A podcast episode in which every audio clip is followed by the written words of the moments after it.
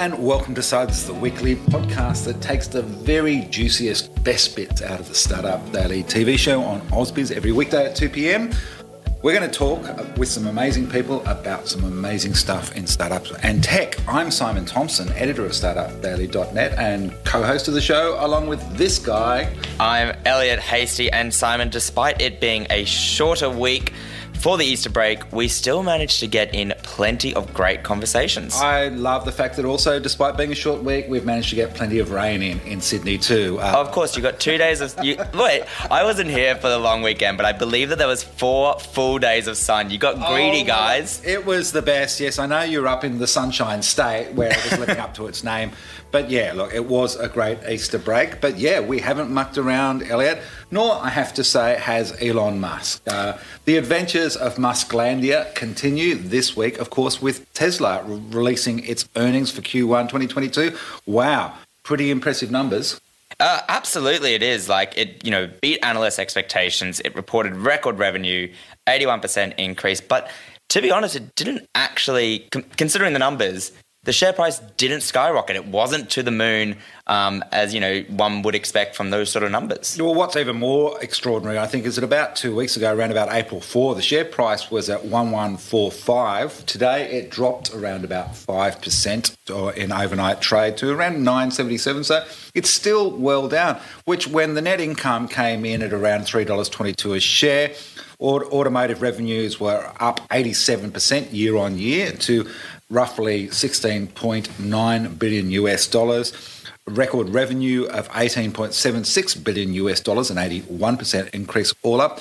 I mean, the things are trending pretty well. If you remember back a decade, I'm not sure if you do, but I do, where the entire U S car industry almost fell over. And it was up to the Obama administration during the G F C to bail them out at the time. You look at how this company's performing now, absolutely astonishing. three hundred ten thousand vehicles delivered in uh, Q one. ninety-five percent of those are Model threes and Model Ys. And, of course, the man himself is saying, look, if you want a car, you're not going to get one for quite a while. Well, and I think that's the part that investors are now going, wait a, wait a minute here, because even he says, you know, oh, you know, we should be fine even considering the COVID shutdowns you're having across China. Like, where is, does he have a stockpile? Is there other things going on? You know, I think investors are rightly actually going, there's a lot of talk here. Will he actually be able to deliver? And more importantly, will people actually want to wait a year for a car? Well, there are people who pay ten thousand dollars for a Birkin bag, and I think they wait a year to get one of those, Elliot. So really? Just sort of think of the Tesla as the Birkin bag of four wheels. I Yeah, I don't know. I just think that there's other options out there, and someone that is definitely finding out that there's other options out there is Netflix. But, of course, it's not their fault. It's password sharing to blame for their, their fall in earnings, Simon. Ah, uh, look, I find this rather extraordinary. It's a little bit like Alan Joyce blaming the customers for what went wrong at the airports over Easter. Yeah, you expect a little bit of that leakage, but, you know, this is rather extraordinary. I heard the number one hundred million people. Really? one hundred million people around the world sharing passwords? I, but, like, I'm trying to think, because there's the family packages, you can get five people on one pretty cheaply. Like, surely most of the leakages that they're talking about are family packages anyway, and you might be across multiple devices, and I don't know how they'd ever close it anyway. Well, I, I'm a subscriber to Netflix, and I have to say one of the things I noticed that made me rethink what we were going to do was when they put the prices up about twenty percent at Christmas time off the back of an earlier price increase that was around about fifteen percent. A year earlier. So maybe sometimes in a highly competitive market, you may be pricing yourself out of the market, and the options are here in ways that they weren't a decade ago. Of course, I've had a go at Binge. We've just signed up for Kayo. That's a little bit more expensive. I don't have Kayo. That's um, the. I think that's the only one I don't have. Well, the extraordinary thing is, I, I'm now just sort of thinking the early days of when pay T V used to come out mm. started here, and it used to cost us sort of seventy dollars, eighty dollars, ninety dollars a month. We're now starting to get back to that point with all the subscriptions. If only there was a platform that could bring all the subscriptions in together, all the different channels. Start oh, wait, we've been here before. Yeah, yeah, yeah. But we've discovered with my family what we've done is each person will pay for one subscription service. So you get access to sort of – actually, I think that's a lie. I think I only pay for one and someone else might pay for two. But we get access to all of them, but only one person is bearing the brunt of a cost for it. Well, you know, the, I just find it extraordinary, the idea that fifty percent of the business is actually, you know, basically being given away for free, which seems to be the Netflix argument. But the, the struggle for them, of course, is that the share price, well, after the revenue was down around about ten percent year on year, fell nearly forty percent as a consequence. That's pretty hard hit. And it took everyone else down with it. Disney, Paramount, Roku, Warner Brothers, Discovery. No one was safe, Simon. I, yep. But uh, have you been watching anything on Netflix? I've been getting into The Last Kingdom. I'm a big fan of Vikings, you know, yep. I have Scandinavian heritage, so mm-hmm. the whole Ragnar Lothbrok thing did it for me. Now there's another one about uh, a bloke growing up in medieval England under Alfred the Great, sort of got a bit of a temper, um, rather good-looking young man, sort of running around, sort of sticking swords into people that annoy him. Fantastic. I mean, I'm all I'm all about that. I think at the moment, actually, I don't have any new shows on Netflix. I'm eagerly awaiting uh, Umbrella Academy Season three, but also... I'm just waiting out for The Boys on Amazon. Like, Amazon is doing really great stuff, although not many people have it. Well, that that's the thing, though. We're spoilt for choice, so I think we're going to see a lot of customer churn. Uh, and if people are managing their budgets, I think the other thing, of course, too, is that we've gone from being stuck in our house to being able to go outside, you know, and... we're back at work. Unless you're in Sydney, in which case the rain is really keeping us there. Yeah, but uh, it's just that I think there's been this shift from they, they had a great tailwind for two years during COVID and lockdowns, but uh, perhaps we're not realising we're spending too much time in front of the T V and there are other things to do. Speaking of other things, you had a great chat, Simon, this week with Guy Hedley from Stoic V C about sort of the others are being missed out when it comes to venture capital funding. Absolutely. This was a really interesting conversation. As you know, I'm a big fan of deep tech and investing in that. So we caught up with Guy, who I've asked to be a regular. We'll be back on in a couple of weeks from Stoic V C about, you know, the fact that there have been record funds into V C and investment in startups over the last couple of years. And, of course, amid those tailwinds, there are nonetheless startups being left behind. And this has some pretty big implications because we're talking about climate tech. I know we started to see a little bit of a shift along the way, but these are amazing companies with amazing ideas that are transformative. They're not just a little bit of software to manage your streaming service subscriptions. It's uh, other, bigger, bolder, life-changing ideas. And so we spoke to Guy about what's going on and what we need to think about. Here's what he said. I guess just to counter some of the perception that's out there, though, a lot of that is actually heading towards two areas, and that is fintech and clearly biased towards the buy now, pay later, um, what was, you know, I guess, a fashionable uh, area to invest into, and really into B two B productivity tools, so Atlassian and, and companies like that. And a lot of the what I would call the deep tech part of the market, so healthcare, clean tech, has actually found itself perversely in a situation where it's very difficult to attract capital.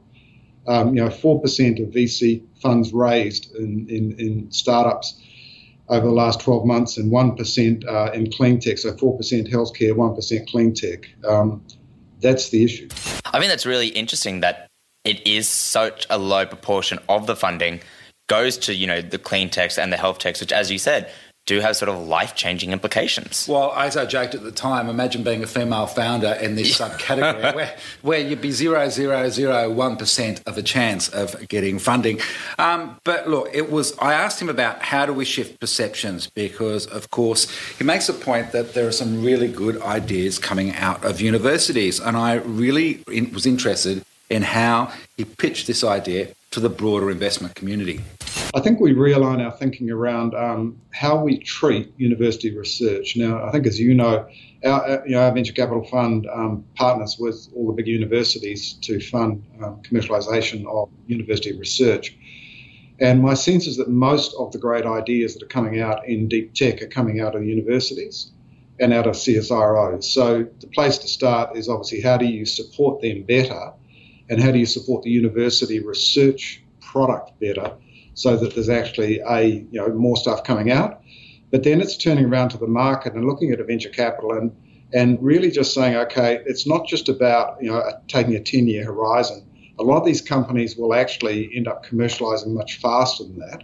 It's about actually trying, how do you actually go about educating the market that clean tech, deep tech in Australia is a real thing and that there are a lot of really high-quality opportunities that deserve to get funded. I think I really enjoyed what Guy said there, and I guess for me, listening to it, particularly as we are in the election cycle and we are listening to sort of promises about funding and stuff, it is sort of, you. it seems like they're battling uphill in Australia to get across the line how innovative and how long thinking you should be thinking when it comes to clean tech um, and, you know, health tech as well. Look, there's certainly tone set by political leaders, and it's a really important thing because people do pick up on it. But we are talking about private markets here, mm. and so it's up to tr- private markets to make these decisions. And I suppose a little bit like the conversations we've had around diversity, about investing in women, it's up to people to act. It's up to us to keep having these conversations on Startup Daily and putting forward the case for these great opportunities. And so we got to UniSuper, seventy-five million dollars investment in UniSeed in the last couple of weeks off the back of the conversation around great ideas in unis. He makes the point that we're getting pretty good now at the early stage stuff. That was a hole, the valley of death, that we've fixed up and we're engaged with, and there are funds for these solutions. The problem potentially now for deep tech is losing them offshore, because you get into those later stage rounds and will the capital be there? Congratulations to UniSuper for making what is a very brave move, because typically super funds have avoided um, you know, early stage venture capital. So that, that is really incredible. I think the issue is that, you know, it's seventy-five million dollars, which is really a drop in the, in, in the ocean.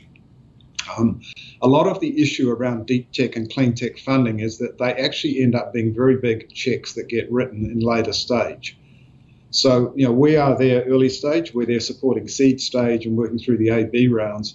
It's when you get to the C rounds, the D rounds, the E rounds, what we don't want to see, and I think what Australia doesn't want to see, is these companies having to migrate to the U S or European markets to continue their funding rounds. So timely with that as well. I think it was one of the papers was having the story about a guy that said, yep, thanks to the investment in me as a person, I'm now offshore to complete it. And you don't want you don't want that. You want people that are building onshore to continue to stay onshore because there's a good environment, because there's capital here. Um, you, you know, you want to keep them in the ecosystem. It's an age-old debate around investment in Australia and us our, our ideas being capitalised offshore, and, of course, the be- benefits to investors blowing on that front.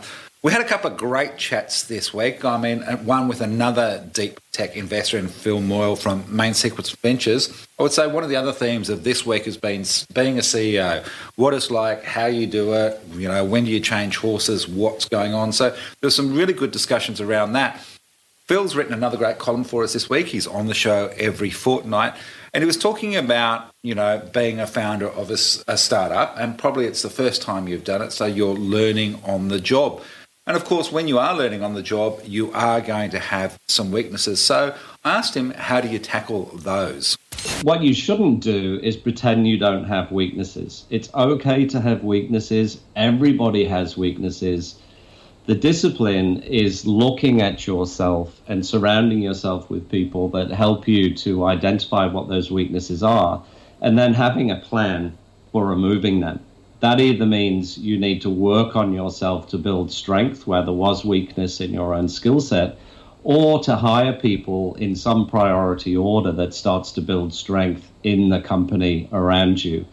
But the first step is actually understanding what those weaknesses are, and that can be hard. You know, it's fun. C E Os often have big egos. That's another important part of being a a good C E O, is to have enough ego to say, this thing that doesn't exist, myself and my company, we're going to make that happen.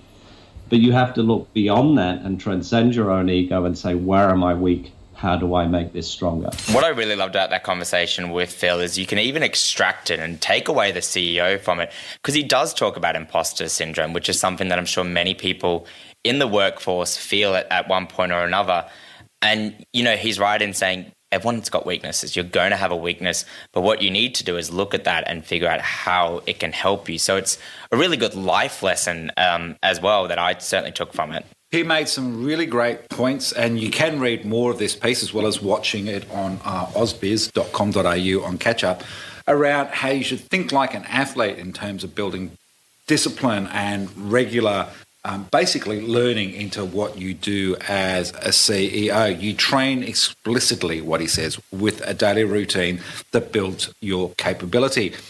But then it comes to an interesting point. You know, we all know you can jump so far, so high, run so fast. What do you do when you know you need someone who can run faster? That's when you have to replace yourself. That's a pretty big, bold move. We talked to another C E O who went through that experience this week. But here's Phil's advice on this front. You know, let's not forget, and C E Os do forget this sometimes, that that they are, well, in most cases, they're the founder of the company. They're a major shareholder in the company.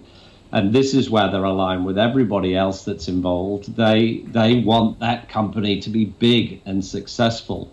Now, the horrible thought is maybe one of the reasons it won't be is because of you, because you do not have all the skills there to actually do that job. And I think in that situation, you've got to be looking at yourself so hard that you are prepared to replace yourself. And that always comes best when it comes from the C E O themselves actually deciding that, not other people deciding it for them. But that's not always needed. And usually what happens is that these sparring partners come in, as you suggest, and those sparring partners often fill in that gap and complete the hole that was missing before. It is really great advice. I would recommend to anyone that's just looking for a little bit of life coaching, shall we say, to definitely check out the Phil interview. Now, Simon, one of the interesting conversations we had this week was about startup branding. Now, I have to say, I'm not entirely sure I agree with Drew Usher's from Hotwire's assessment on where we should be looking for further colours. Well, Elliot, I just looked across at you and I realised you're in a blue shirt with blue pants and brown shoes. You should see I my- am in a blue top with blue sh- pants and brown shoes. It's like we are twins at this point in time, generationally sort of slightly apart, but definitely twins on the blue thing. This was research that uh, they put together with Dr Stacey Brennan from the University of Sydney School of Business. She works in marketing. They were looking at scale-ups and how they operated. And we're talking about listed uh, tech companies at this point in time. Now, I wrote this up and got them on the show, but I made the joke that blue is the new beige because as they looked at hundreds and hundreds of companies, they found that more than half of them use blue for their logo. And it means that you are a little bit bland as a consequence if everyone is in blue. Here's what Drew had to say about that. The study that we undertook, really, it was an analysis of uh, tech companies at different stages of growth. And we wanted to understand really how branding plays a part in driving that business growth. And Uh, amongst other findings, we did find that uh, you know over fifty percent of uh, tech companies across all stages of growth do rely on blue. And of course, if everybody relies on blue, then it's very hard to differentiate or distinguish your tech from the next tech. And I think when we uh, when we realize now that you know almost all companies are tech or tech enabled, then standing out from the crowd really becomes quite important. And uh, I think, it, it, if anything, our study gives us permission to say, let's let's ditch the blue and, and look elsewhere, I think. I'm really sorry, Drew. As someone with blue eyes, and that is my best feature, I'm going to completely disagree with you. Blue brings them out. I will forever champion blue. Um, There's nothing wrong with it, Elliot, but is fifty percent of the population got blue eyes? Or, you know, because I'm a little more of a green and hazel kind of guy. Uh, I just sort of think if you are looking at your message and you've got a way to stand out from the crowd, interestingly, they did a little bit of an experiment with a fake B N P L where they used green as one of the colours. Within a couple of minutes, a company that no one had ever heard of before, they generated the same emotional connection with people that these existing brands who've spent millions on marketing along the way have too, which I think is a little bit of a lesson. I was going to say, well, there you go to the purple-coloured B N P L on the stock market. Maybe instead of changing a ticker code, we should be looking into a colour palette. But you did also have a conversation, um, you know, with Dr Stacey Brennan from the University of Sydney that sort of helped, helped along um, and said, you know, there is that functional versus emotional branding issue that you also have to consider. Yeah, this is kind of sounds a little bit like the product engineer has been doing the marketing because, of course, if you think about the great ads, the ones that make us cry, Tes- Telstra is really good at it. Oh. I think the one for me that will always make me cry is Qantas, and even spending three hours on the phone to their help desk, I'm like, I still call Australia home. Like, I get it. I'm still there. Exactly. Stuff like that is the point. Or the Westpac Lifesaver helicopter ads, you know. Yes. It's a big four bang, basically just flogging, you know, the feel-good part of what it does. That emotional marketing is a real, and branding is a really important part of being successful, because what they found in the numbers was that there's a really strong reliance on what they call functional branding in Australian startups. Put it another way, they're selling steak and not the sizzle, and that's a big problem. So I asked Doctor Brennan about this and the differences between how companies are operating overseas and what we're seeing in Australia. If you look at high-performing uh, tech brands, we notice that they employ more emotional strategies when they do their branding, whether or not that's through a tagline or other types of devices. Uh, where if we look at scale-up tech brands, they don't have a lot of emotion. A lot of their branding or marketing communication is completely functionally oriented. They talk about their product and what it offers, as opposed to the benefits consumers can uh, receive if they adopt those products, for example. So high-performing tech tend to focus more on the human element, trying to build a connection with consumers, where scale-up tech are still primarily focusing on their product as opposed to people. I think it was a really interesting conversation um, that you had, Simon, and certainly one for a lot of different people uh, to check out. Now, one of the other ones I really like, Simon, I think both you and I might need to sign up to it, is Llama Life, who the founder, Marie Ng, joined us on the show, who taught herself how to code during lockdown with the platform to help ease distractions.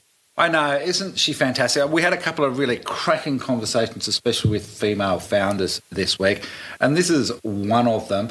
You know, this is about the distractions, and of course we get plenty of them. It can be email, it can be a whole, you know, your colleagues or... You TikTok, know. Instagram, Twitter... Sorry, social medias, yeah, distractions, yeah. All, all those, yeah. What, sorry, what did you say?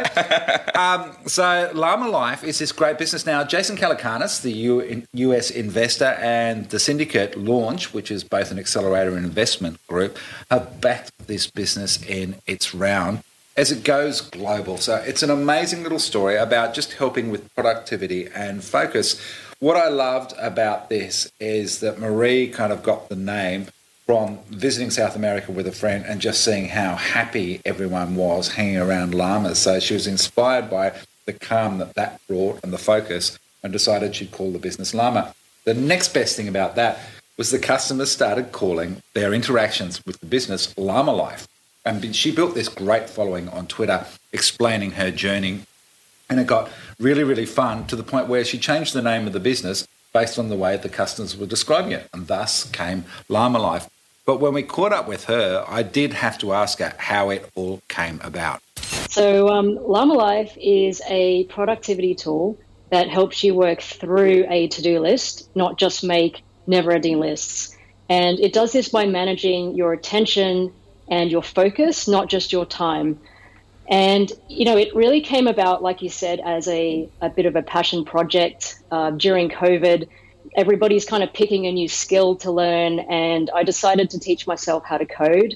So this is kind of back uh, just a couple of years ago now. And, um, you know, as I was teaching myself to code, uh, I was trying to figure out what project I can do to actually apply that learning. And Llama Life was kind of, it was the first thing I built. You know, one of the things you build when you learn to code is a to-do list, because it's a very good way of practicing how to work with data, you know, creating a task, deleting a task, and managing that data flow.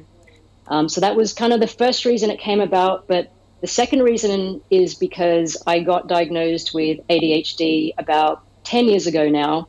And I've always been looking for different tools to help me manage my focus, managing manage my workload during the day. And I just couldn't find something that worked for me and how my brain worked. So it was kind of, um, you know, two birds with one stone, learning how to code, making something, but also trying to create a tool that really resonated with what I wanted and had the features that, that I wanted. It's a really inspiring story, and certainly for a C E O and founder to immediately go, oh, actually, this is a better name from customer feedback, is a great lesson that will take her far, I think. Yeah, and the other fantastic thing about that, as she mentioned, she was diagnosed with A D H D. So, you know, that neurodiversity that the company is also addressing along the way in helping people focus, I think is been a big part of his success. So it was great to chat with her. She got nine hundred fifty thousand dollars in a pre-seed raise. You can read more about that on startup daily dot net or go back and have a look at our conversation because it was a great chat. And that links in really well, Simon, with one of your other tra- uh, chats, Kinship, which is even more topical now considering what we saw in, well, considering what we've heard we saw in the leadership debate last night from our two contending prime ministers. Look, um, I'm going to stay away from that. But again, I think the important thing is embracing neurodiversity. We've done some great steps on that front. But Summer Petrosius, uh, she's launched this. They're down in South Australia at Stone and Chalk, and every Wednesday we like to catch up with a founder from down in that neck of the woods. She came up with this idea for a social networking app for parents raising children with disabilities, delays and neurodiversity. I can imagine that sometimes, and this was the question I think that was put to the Prime Minister, around how you can feel a little bit isolated, how you're going to solve the problems of the world. She's built a community for parents dealing with these issues. It was a great conversation, um, you know, and the name Kindship comes from a combination of kindness, friendship and kinship. So she's put all of that together, put it all onto an amazing app. I asked her to tell us how it all came about. So Kindship is a combination of the words kinship, friendship and kindness, which is what we really hope our platform stands for and are really treating it as almost the D N A of everything that we do. Um, and in terms of how it came about, so that's quite a long story that I'll cut down, um, but my background is speech pathology, so I'm a paediatric speech pathologist specialised in working with children with autism. Um, so I first came up with the bubble of a thought of what would become Kindship when I was working at a school for children with quite significant disabilities and realised that even though the parents there were connected through a school community, they were still incredibly isolated, and I would often spend my mornings and evenings at the school gate just being that social contact for that person for their week, um, which I was very honoured to do, but also was quite aware of the fact that I didn't know what it meant to take their children home at the end of the day and what a difference it could make for them to be able to speak to somebody who did. Um, fast forward a couple of years, I took that kernel of an idea and decided I wanted to do something with it, um, but I knew that it needed to be very much community-led. So I talked to five hundred families from around the world to understand their experience of disability and what that meant for their family, and so many of them spoke about um, you know, the impact of isolation and chronic loneliness and um, what that meant for both their health but also their children's health. Um, and from there we had two hundred of those families join us as founding members. So it's really been a, a platform that's been um, community built from day one. And in doing all of those conversations, I actually decided to go down the path of getting my own autism diagnosis at the age of thirty, um, just seeing how positive the parents were in terms of what their children were capable of and um, just, I guess, the beauty of neurodiversity. It, it really made me feel um, that, you know, that was something that I was willing to kind of put myself through, and I'm very glad that I did in the end. How amazing is that? Talking to five hundred families and, you know, the chronic isolation and issues that they suffer from, uh, and then, of course, her going and getting her own diagnosis as a consequence and realising that she also was on the spectrum. I just love what she's done. I love the story, I, you know, and just hanging around with people um, who she, her, her heart, I just felt her heart in this. This is why I love doing these stories. This is why I love talking to founders, because they are the most amazing people doing amazing transformative things. Are the first social networking app for parents raising children. We like to say with disabilities, delays and neurodiversity, we're tra- trying to be as inclusive as possible. Um, and we are really about connecting, informing and empowering who, one of um, arguably Australia's most disadvantaged populations. So we're doing that through peer support, connecting parents with other parents who have been there before and can share that experience and that incredible insight that only comes from, you know, having yeah had a child in that situation before. Well, Simon, another short week uh, for us, obviously here, another short week for us next week, of course, with the Anzac Day long weekend, but we've still got plenty of people to talk to in that time. Absolutely, Elliot. Uh, look, I hope everyone has a great long weekend. I'll be thinking of my grandfather, Ian Wilbert Boyd, who served in the A I F in the Middle East during the Second World War, my great-great-grandfather, who was on the Western Front back in the First World War, my great uncle, um, who uh, Neville Digby Thompson Boyd, who died. He was an Air Force pilot over in the U K uh, during the war, and uh, unfortunately didn't come home.